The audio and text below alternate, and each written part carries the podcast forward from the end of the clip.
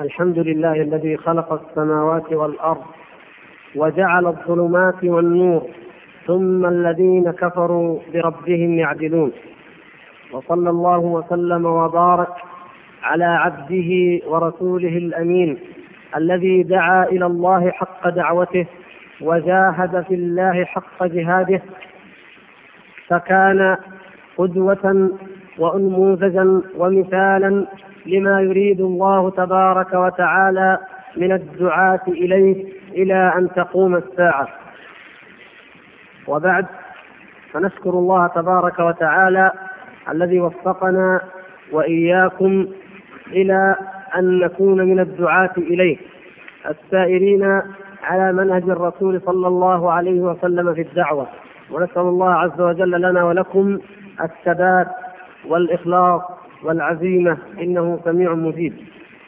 ثم نشكر آه الأخ مندوب الدعوة في هذا الحي والإخوة القائمين عليه الذين حرصوا على أن تكون هذه الندوات فيما يتعلق بأمر الدعوة إلى الله. فإن هذا من الفقه وفقه الدعوة إلى الله تبارك وتعالى ليس من الفقه الكبير. أي من فقه الأحكام والفروع بل هو من الفقه الأكبر الذي هو توحيد الله تبارك وتعالى. وذلك لأن الوسائل في ديننا تأخذ أحكام المقاصد. فلما كان أشرف شيء وأعظمه في هذا الدين هو توحيد الله تبارك وتعالى. وكانت الدعوة وسيلة إلى توحيد الله عز وجل إلى هذا إلى هذا الأشرف والأعظم من جميع العلوم وفي هذا الدين فإنها تكون من أعظم الفقه فهي من الفقه الأكبر الذي يجب على الدعاة إلى الله وعلى طلبة العلم أن يعرفوه. وكما قال صلى الله عليه وسلم من يرد الله به خيرا يفقهه في الدين.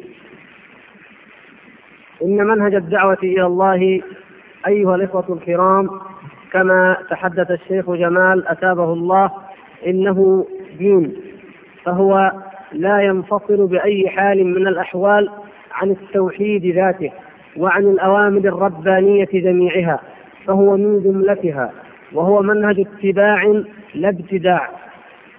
نعم إن هذا الدين أنزله الله تبارك وتعالى لكل زمان ومكان وفرضه على أعيان البشر إلى أن يرث الله الأرض ومن عليها.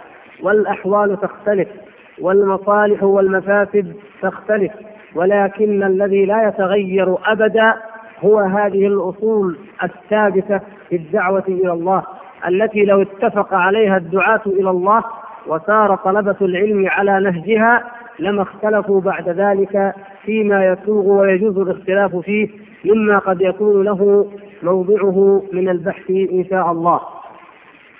والدعوة إلى الله تبارك وتعالى التي أمر الله عز وجل بها رسوله محمدا صلى الله عليه وسلم وأمرنا أن نقتدي به فيها هي كما قال عز وجل مما سمعتم من الآيات قل هذه سبيلي أدعو إلى الله على بصيرة أنا ومن اتبعني وسبحان الله وما أنا من المشركين. وكذلك في قوله عز وجل لرسوله صلى الله عليه وسلم ادع إلى سبيل ربك بالحكمة والموعظة الحسنة وجادلهم بالتي هي أحسن. وفي قوله عز وجل ومن أحسن قولا ممن دعا إلى الله وعمل صالحا وقال إنني من المسلمين. هذه الآيات على وجازتها تعطينا منهجا متكاملا للدعوة إلى الله تبارك وتعالى. تبين الغاية من الدعوة وتبين كيفية الدعوة وتبين الوسائل المتدرجة في الدعوة وتبين الانتماء في الدعوة وتبين ما لا نستطيع أن ندركه وإنما يفقهه الراسخون في العلم. نعم لو تدبرنا كتاب ربنا عز وجل وأخذنا العبرة من قصص الأنبياء ومما أمر الله به الأنبياء في الدعوة لكان لدينا للدعوة فقه عظيم لا يعادله ولا يوازيه أي اجتهاد من اجتهاداتنا نحن. انظروا إلى الشيء الأساس الذي يتكرر في دعوات الأنبياء صلوات الله وسلامه عليهم ويظهر في هذه الآيات التي تدل على المنهج بالذات قل هذه سبيلي أدعو إلى الله. في الآية الأخرى أدعو إلى سبيل ربك. في الآية الثالثة ومن أحسن قولا ممن دعا إلى الله. هذا الكلام أليس له قيمته أليس له مدلوله لو فكرنا إلى من ندعو؟ إلى من؟ إلى الله. وهل هذه كلمة عابرة تقال أو تقرأ؟ هل من داعية اليوم إسلامي يقول إنه لا يدعو إلى الله؟ لا. لكن في الحقيقة أن فيهم من لا يدعو إلى الله إما بإطلاق وإما بشائبة تشوب ذلك. إذا أول ما يجب أن نعرفه هو غاية الدعوة هو أن نعرف غاية الدعوة وهي أنها إلى الله عز وجل. ولو أن الدعاة إلى الإسلام كانت دعواتهم جميعا إلى الله وملتزمين بطريق رسول الله صلى الله عليه وسلم لما اختلفوا قط ولكن هل كل داعية يدعو إلى الله؟ هنالك من يدعو إلى الله وهناك من يدعو إلى غير الله ولكن يتخذ الدعوة إلى الله ستارا أو وسيلة. لا يجعلها غاية ولكنها تكون عنده وسيلة إلى ما يدعو إليه. فقه ذلك وعلمه أم جهله وغفل عنه. هنالك من يدعو إلى طائفة معينة ويظن أنه يدعو إلى الله ولو سألته لقال أنا أدعو إلى الله. هناك من يدعو إلى رأيه الخاص أو رأي غيره شيخه أو جماعته أو قدوته التي جعلها غير رسول الله صلى الله عليه وسلم ويقول لك أنا أدعو إلى الله. هنالك من يدعو إلى اجتهاده أو إلى اجتهاد غيره وإن كان فيه حق وفيه خير وفيه نصوص ولكن من خلاله هو ومن خلال اجتهاده يجب أن تنظر إلى الحق وإلى الأدلة وإلى النصوص. فبعد ذلك يقول أو يدعي أنه يدعو إلى الله. ولهذا إخوة الإيمان يجب علينا أن نراجع أنفسنا دائما كل حين في قضية الإخلاص. في هذا الأمر العظيم. إنه النقطة الأولى في طريق الدعوة التي لا يجب ولا يجوز لا يجوز أن نجاوزها إلى ما بعدها إلا وقد تحققت وهي أن تكون دعوتنا خالصة إلى الله سبحانه وتعالى. وإذا دعونا إلى الله ائتلفت القلوب بإذن الله تبارك وتعالى وتحقق الخير. وحينئذ لا نستعجل النتائج. لماذا؟ لأننا ندعو إلى الله. فإذا دعونا إلى الله لا نستعجل النتائج والثمرات لأن الله هو الذي تكفل هو الذي تكفل بقيام هذه الدعوة. فما علينا إلا البلاغ ولسنا بأكثر في ذلك من الأنبياء والرسل صلوات الله وسلامه عليهم. إن عليك إلا البلاغ. فلذلك لا نخطئ الطريق ولذلك لا نقيس عمر الدعوة بالزمن ونقول لم يتحقق هدف الدعوة إلى الله كما تفعل الدعوات. مضى علينا كذا من الزمن ولم نحقق الهدف. هذا لا يوجد عندما ندعو إلى الله. إنما يوجد المحاسبة والمراجعة. إن دعونا حقا إلى الله وعلى المنهج الصحيح فالثمرة متحققة ولا بد. ولو لم يكن من تلك الثمرة إلا أنني أنا دعوت إلى الله. هذه ثمرة عظمى. أنني أنا عرفت طريق ربي عز وجل وسبيله ودعوت إليه استجيب لي أو لم يستجب لي. فلنا أسوة في الأنبياء الكرام الذين رآهم النبي صلى الله عليه وسلم ورأيت النبي ومعه الرجل ومعه الرجل والرجلان والنبي ومعه الرهط أو الرهيط والنبي وليس معه أحد. إذا ليست المسألة حسابا عدديا ليست المسألة والعبرة بكثرة الأتباع. أيضا وإنما هي بالاتباع لا بالأتباع. أدعو إلى الله على بصيرة. أين البصيرة؟ هذه البصيرة وفي الآية الأخرى في آية النحل الحكمة. أدعو إلى سبيل ربك بالحكمة. انظروا إلى هاتين الكلمتين. اللتان كلمتان لو بحثتم في اللغة العربية لم تجدوا أدق وأبلغ منهما في معناهما الذي تؤديان إليه. على بصيرة وبالحكمة. ماذا يعني ذلك؟ البصيرة تعني العلم. وهل يمكن أن تصف جاهلا بالبصيرة؟ هل تصف أي جاهل بأنه على بصيرة؟ هل تصف أي عجول بأنه على بصيرة؟ هل تصف أي يائس قنوط بأنه على بصيرة؟ هل تصف المتهور أو الذي يضع الأمور في غير مواضعها بأنه على بصيرة وهكذا. البصيرة تعني العلم والبصيرة تعني الثبات والبصيرة تعني أيضا معنى الحكمة والحكمة تدل على البصيرة.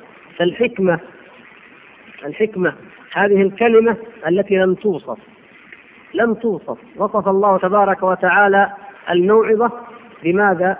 بالحسنة. وصف المجادلة بالتي هي أحسن.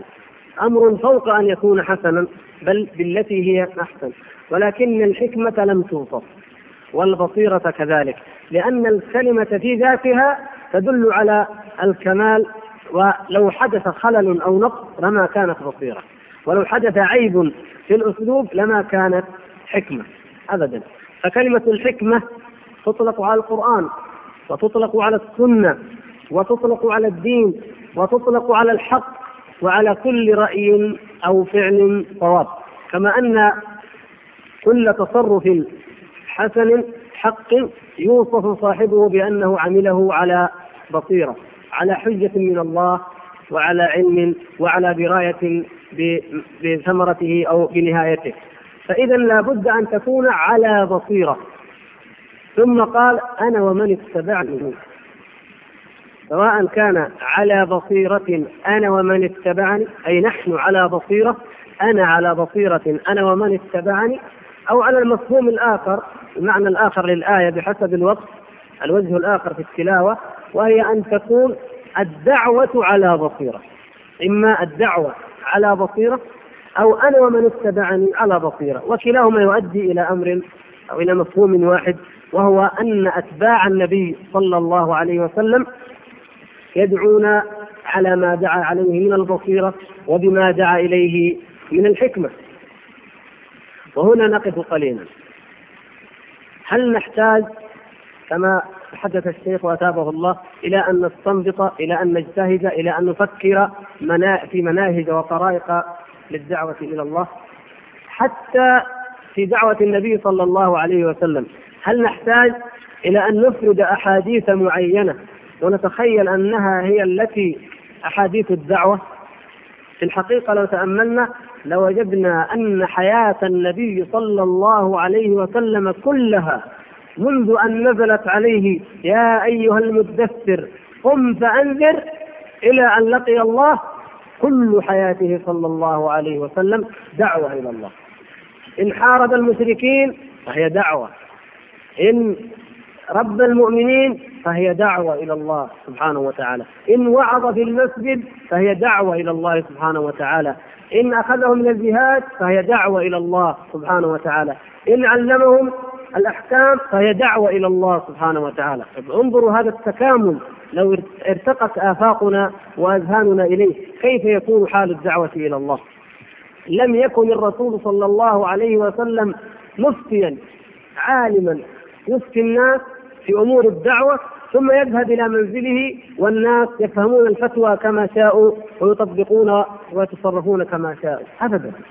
وكذلك لم يكن الرسول صلى الله عليه وسلم قائدا سياسيا يدبر الخطط أو يدير الأمور ثم يترك الناس يعملون ما يشاءون ويتصرفون. لا. ولم يكن الرسول صلى الله عليه وسلم قائدا حربيا أيضا فقط يرسم الخطط ثم يأمر الجيش بأن يطبقها وينتهي الأمر أبدا. كان صلى الله عليه وسلم داعيا إلى الله في كل حال من أحواله. حتى وهو يذكر الله حتى وهو يقوم الليل كان في ذلك دعوة. كان يتزود للدعوة أو كان يعلم أصحابه الدعوة إلى الله ويعلمهم كيف يتزودون في الدعوة إلى الله عز وجل. ولهذا لا نحتاج إلى أن نقول كيف ندعو. ومن هذا نفهم قضية أساسية في فقه الدعوة وهي أن الدعوة إلى الله يجب أن تشغل كل وقت الإنسان الداعية إلى الله عز وجل. أن الدعوة إلى الله تحتاج إلى أن تفرغ لها كلك ووقتك وجهدك. إن أعطينا الدعوة فضول أوقاتنا لن تقوم دعوة. ولن تنجح ولا نسمى دعاة ولا نستطيع أن نصف أنفسنا بأننا دعاة ولا يعني ذلك أن يتخلى الإنسان عن عمله أيا كان. انظروا إلى النبي صلى الله عليه وسلم وإلى أصحابه. الصحابة الكرام ما تخلوا عن أعمالهم بمعنى الانقطاع الكامل عن الدنيا والالتحاق بأهل الصفة ما فعلوا ذلك. وإنما كان التاجر في تجارته وهو مؤمن وهو داعية إلى الله. والمحارب في جيشه وهو داعية إلى الله عز وجل. وطالب العلم في طلب علمه كل منهم كان يقوم بحق الزوجة وبحق الأبناء وبما آه، فتح الله تعالى عليه من عمل دنيوي. ومن خلال ذلك هو متبع لطريقة النبي صلى الله عليه وسلم وهو داعية إلى الله. ومن أولى من الصحابة الكرام بأن يكون ومن اتبعني؟ من أولى منهم؟ لا أحد. ومع ذلك كان هذا طريقهم. كانت الدعوة إلى الله هي روحهم وحياتهم وهدفهم كله. لا ليس هنالك من هدف آخر لديهم. بل لما قال بعضهم إن الله قد أظهر دينه وأعز نبيه. فلو أننا ذهبنا إلى انصرفنا إلى أموالنا وإلى ضياعنا. أنزل الله سبحانه وتعالى عليهم ولا تلقوا بأيديكم إلى التهلكة. فكانت كما فسرها أبو أيوب رضي الله تعالى عنه فكان الانصراف عن الجهاد والدعوة والاشتغال بالزرع والضياع كان ذلك الإلقاء إلى التهلكة. لكن تظلون كما كنتم تعملون تدعون إلى الله ومع ذلك تتزودون لدنياكم وتقومون بحق أنفسكم وحق أهليكم ولكن من خلال دعوتكم إلى الله عز وجل.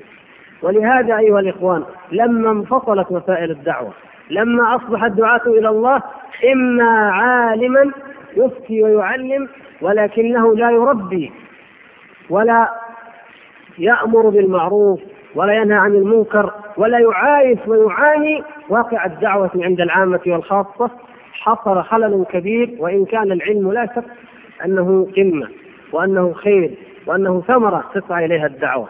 وكذلك عندما تحول بعض الدعاة إلى طاقات تشتغل وتكدح ليل نهار بالدعوة ولكن على غير علم وعلى غير بصيرة كانت النتيجة أيضا ليست بالثمرة المرجوة الصحيحة فهي إن سلمت من الابتداع لم تسلم من الخلل في التربية. وسبحان الله وما أنا من المشركين. انظروا هنا وما أنا من المشركين. وهناك وقال إنني من المسلمين. الانتماء في الدعوة أمر أساس جدا. قضية الانتماء في الدعوة. إلى من أنتمي؟ إلى من أنتمي في دعوتي. إذا كان غايتي هو أن أدعو إلى الله فمن الطبيعي جدا أن يكون انتمائي إلى ماذا؟ إلى الإسلام. وقال إنني من ماذا؟ من المسلمين. نحن هكذا. لا نوالي ولا نعادي إلا في الإسلام وبالإسلام.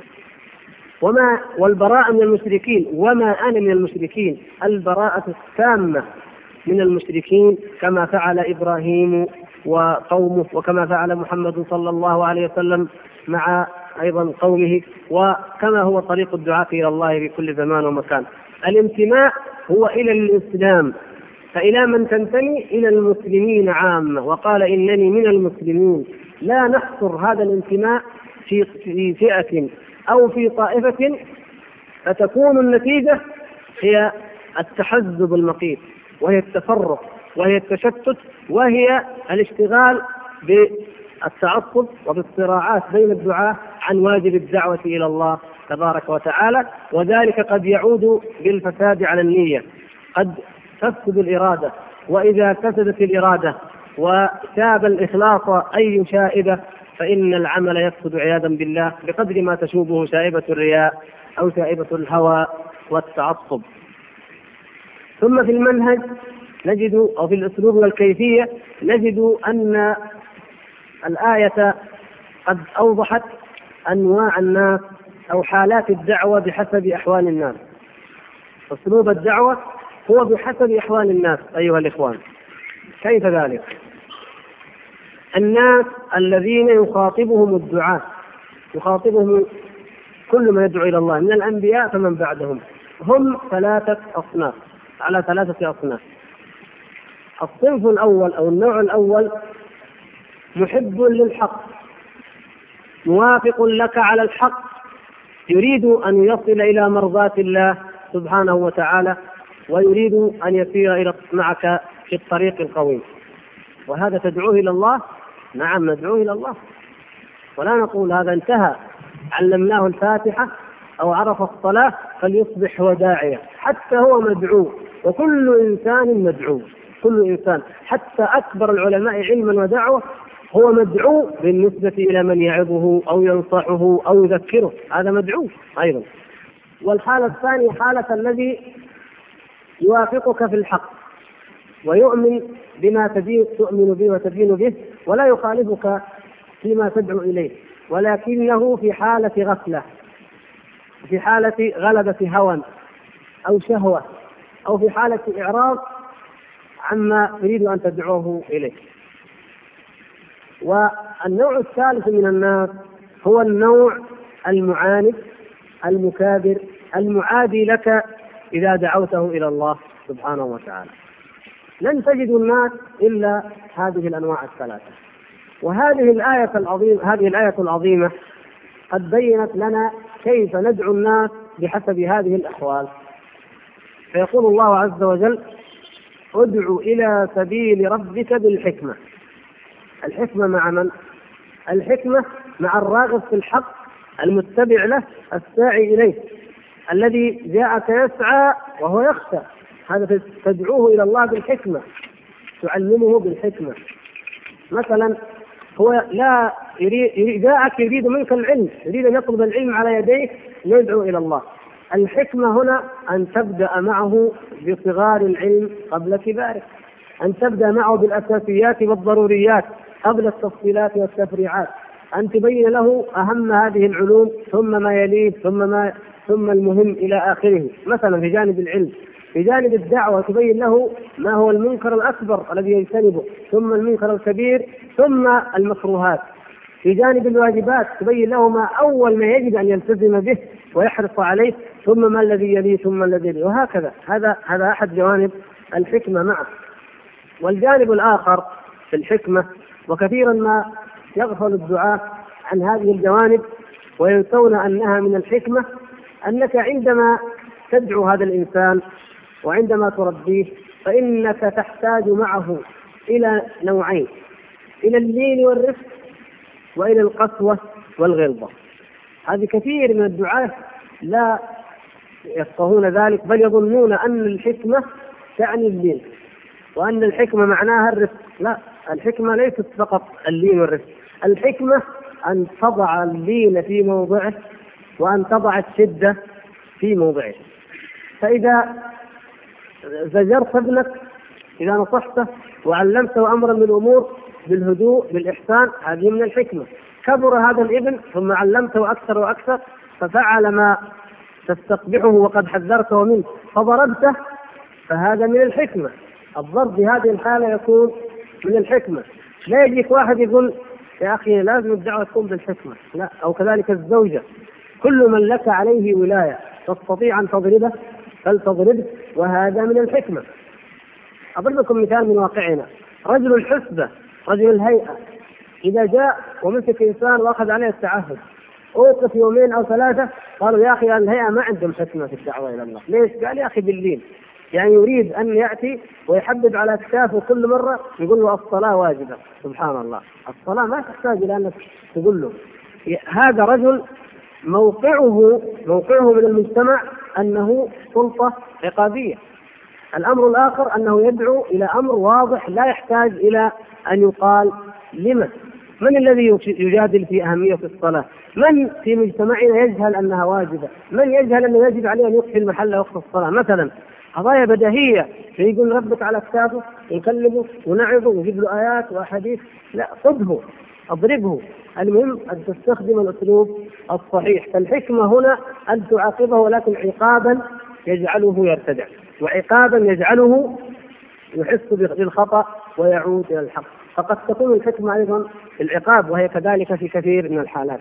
والحكمة كذلك تكون باللين في أن تأتي إلى هذا الراغب الراغب المقبل إلى الحق فتعظ فتبين له بالرفق وبالهدوء قليلا قليلا.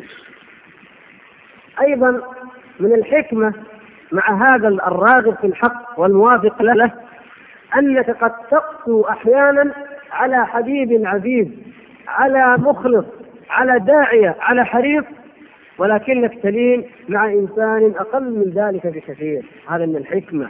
انظروا إلى فعل النبي صلى الله عليه وسلم وهو وحي من الله بوحي من الله كما أشار الشيخ كل الدعوة. انظروا إلى حاله صلى الله عليه وسلم مع الثلاثة الذين خلفوا. ماذا قال كعب؟ قال هذا هو كان شهد العقبة وقال أولئك شهدا بدرا. من أهل بدر الذين غفر لهم اعملوا ما شئتم فقد غفر لكم. هكذا. ومع ذلك هذه المنزلة هذه القدم الراسخة في الإيمان وفي الدين نزلت بهم تلك العقوبة عقوبة قاسية. يكفيكم في قسوتها أن الله عز وجل وصفها حتى ضاقت عليهم أنفسهم وضاقت عليهم الأرض بما رحبت وظنوا أن لا ملجأ من الله إلا عقوبة عظيمة جدا. كيف تضيق النفس وتضيق؟ كل ذلك ماذا فعلوا؟ تخلفوا؟ طيب تخلف كثير. جاء المعذرون من الأعراب جاء المنافقون جاءوا والله يا رسول الله والله والله يحلفون الأيمان فيقبل منهم النبي صلى الله عليه وسلم ويذهبون. أين العقوبة؟ لماذا؟ هذه هي الحكمة. الحكمة أن هذا هذا الشاب المستقيم الذي عرف الحق والدعوة إذا إذا ارتكب موبقة إذا إذا انحرف فإنك تقسو عليه. لا قسوة تنفره ولكن قسوة تردعه لأنك تضمن تضمن رجوعه بإذن الله لما تعلم لديه من الإيمان ولما تعلم أن قسوتك عليه وقولك له أنت مخطئ. أنا ما كنت اظنك تفعل كذا. هذا كذا كذا بقوة. هذا بدعة. مثلا هذا كذا. هذه تجعله يخاف ويرتجف ويرتعد أنه وقع في خطأ عظيم. لكن الذي ضعيف الإيمان أو الذي في أول أمره من الدعوة قد تقول له استغفر الله وتب ولا تعد إلى ذلك. ولا تيأس وهكذا. هذه من ماذا؟ هذه من الحكمة. والحقيقة أن الوقت يضيق عن تتبع كثير مما هو آه، دليل على الحكمة في دعوة النبي صلى الله عليه وسلم وكذلك في دعوات العلماء والدعاة إلى الله في كل زمان ومكان. وإنما نشير فقط إلى جوانب من ذلك.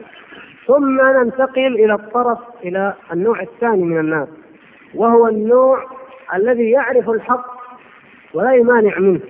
ولكنه في غفلة عنه غفل عنه. هذا كيف ندعوه إلى الله؟ بالموعظة الحسنة.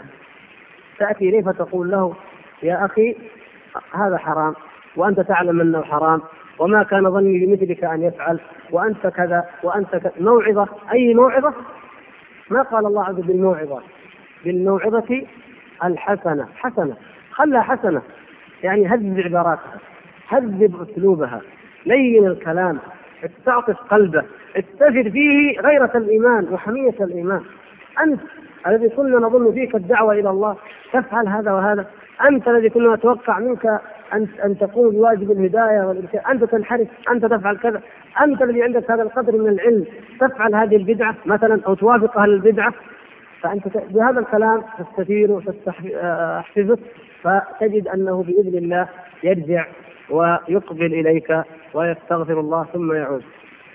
وهذه حالة كثيرة جدا أيضا مما قد يقع في فيه الدعاء ويمارسونه يوميا تقريبا. النوع الثالث وهذا الذي مشكلتنا اليوم معه. وإن كان في الحقيقة أنا أحب أيضا أن ألفت نظركم إلى قضية أن مشكلة الشباب مع النوع الأول الآن في نظري أهم. يعني نحن مشكلتنا مع الإخوان الطيبين المقبلين على الحق الراغبين فيه مشكلتنا معهم أهم وأخطر من مشكلتنا مع المعرضين عن الحق. لأننا لو ربينا هؤلاء بالحكمة على الحكمة وبالأسلوب أن نعايشهم أن نعاني ما يعانون أن نتدرج معهم أن نعيش مشاكلهم أن نوجههم بالدليل لتغير وجه الدعوة تماما. لكن كأننا نحن الآن ننصرف إلى أن ندعو الفجار ندعو الفساق نكتب للدعوة أعدادا وأفواجا جديدة من الناس ليستقيموا ونحن لم نقم بواجب التربية الحق لهؤلاء الراغبين. هذا الذي يأتيك يرغب تريد أن توضح له لما يبدأ كيف يتعلم كيف يدعو؟ قد تشغل عنه. وتذهب إلى ذلك المعرض وتفرح بأنه تاب ورجع إلى الله. ولا شك أن هذا أمر عظيم أن يتوب أهل الفجور والفسوق لكن ذلك لا يصرفون عن هؤلاء. فأقول أيضا مشكلتنا مع النوع المعاند المعارض أن من الناس من لا يدعو إلى الله من لا يدعوهم ويظن أنه داعية ونعني بهم الذين يظنون أن الدعوة إلى الله هي موعظة فقط هي تعليم في المسجد فقط. وهذه الموعظة لا يسمعها إلا طلبة العلم وهذا العلم لا يحضره إلا طلبة العلم. لا ليس هذا. بل يجب أن نأمر بالمعروف وأن ننهى عن المنكر وأن نواجه هؤلاء المعرضين عن الله فندعوهم بإذن الله إلى الطريق المستقيم. ومن الناس من يدعو يدعوهم ولكن على غير المنهج الصحيح. فكيف ندعوهم؟ وجادلهم بالتي هي أحسن. وليس بالمجادلة الحسنة فقط ولكن بالتي هي أحسن كما قال الله تعالى أيضا في حق أهل الكتاب ولا تجادلوا أهل الكتاب إلا بالتي هي أحسن. الذين يقولون عيسى ابن الله عزير ابن الله الذين اتخذوا أحبارهم ورهبانهم اربابا من دون الله. المعارضون لك الذين قد لا تطمع على الإطلاق في أن يهتدوا ولكن ترضي ربك بإقامة الحجة عليهم وتبين لهم أنك على الحق وتبين لهم أنهم على الباطل. كيف تدعوهم إلى الله؟ تدعوهم إليه بالمجادلة بالتي هي أحسن. تقول تعال يا أخي وإنا أو إياكم لعلى هدى أو في ضلال مبين. هات ما عندك. لا تتهرب مني. هات أدلتك. نتناقش نتباحث نصل إن شاء الله إلى الحق. واحد يقول لك هذا ما هو حرام. تقول له يا أخي الحرام ما حرمه الله والحلال ما أحله الله. اسمع إلى قول ربك عز وجل اسمع إلى قول نبيك صلى الله عليه وسلم فتعرض عليه الأدلة من الكتاب والسنة التي تبين أن هذا حرام ثم تعرض عليه مفاسد ذلك ومخاطره وغضب الله عز وجل على من فعل وهكذا. فيقول لك لا هذا يجوز. هذا في خلاف اختلف العلماء أنتم متشددون. يجادلك. كيف تجادلك؟ بالتي هي أحسن. لو سرت وغضبت وانفعلت لخسرت هذا الرجل ربما إلى الأبد. نسأل الله العفو والعافية. فيجب أن تكون بالتي هي أحسن. فإذا كانت الدعوة إلى الله على بصيرة وبحكمة وكانت بحسب أحوال الناس وبحسب مواقفهم من هذه الدعوة ووضعت كل آه، أمر في موضعه وكل آه، كلمة أو موعظة أو عمل في موضعه الصحيح. ونظرت إلى عمل النبي صلى الله عليه وسلم وعلمت أن حياته كلها دعوة وأنه في كل أحواله هو داعية إلى الله وأنه قدوة لك في كل هذه الأمور. ووفقك الله عز وجل إلى أن تعرف أين تضع الدين وأين تضع الرزق وأين تنزل كل دليل من أدلة السنة والسيرة. في محله الصحيح فهذا هو الذي وفق إلى الخير. نسأل الله سبحانه وتعالى أن يجعلنا وإياكم جميعا من الموفقين لذلك وأن يبصرنا في ديننا ودعوتنا إنه سميع مجيب. والحمد لله رب العالمين.